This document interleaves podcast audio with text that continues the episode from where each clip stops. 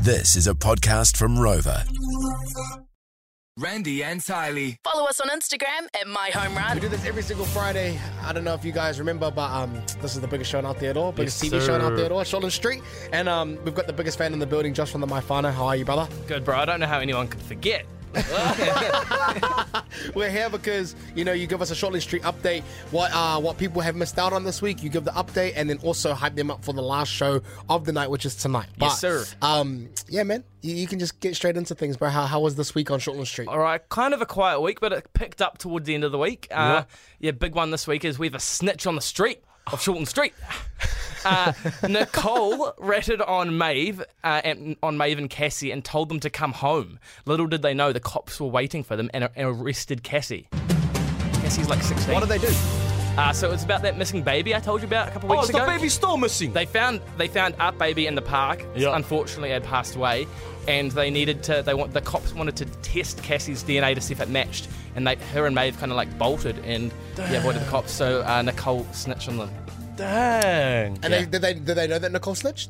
Uh, yes, yes, it's, it's Oh, tense. that's where it gets juicy. And guess what? The, the DNA matched, so Cassie's in trouble. Big big doo doo.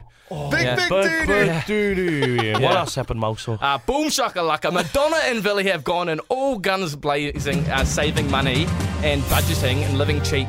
And all of a sudden, there was a bit of a storm last night. They're in their house, and all, the roof collapsed on them.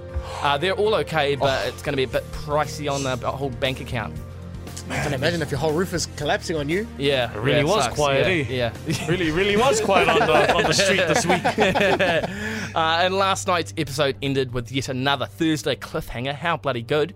Uh, Harry Warner had a had a breakdown in the hospital locker room on last night's cliffhanger. Uh, he had some gnarly blackout uh, blackouts from the murder. Uh, from that party the other week, and it, it- he's looking very guilty. I must say myself.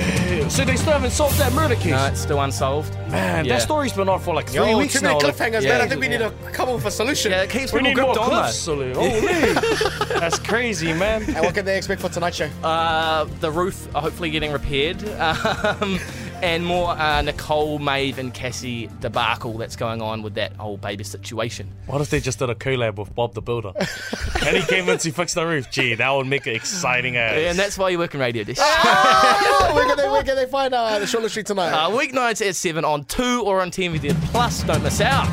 Josh, my man, you, you never you never disappoint us. By the way, Ooh. appreciate you coming in every single Friday. Randy and Tylee. Follow us on Instagram at My Home Run.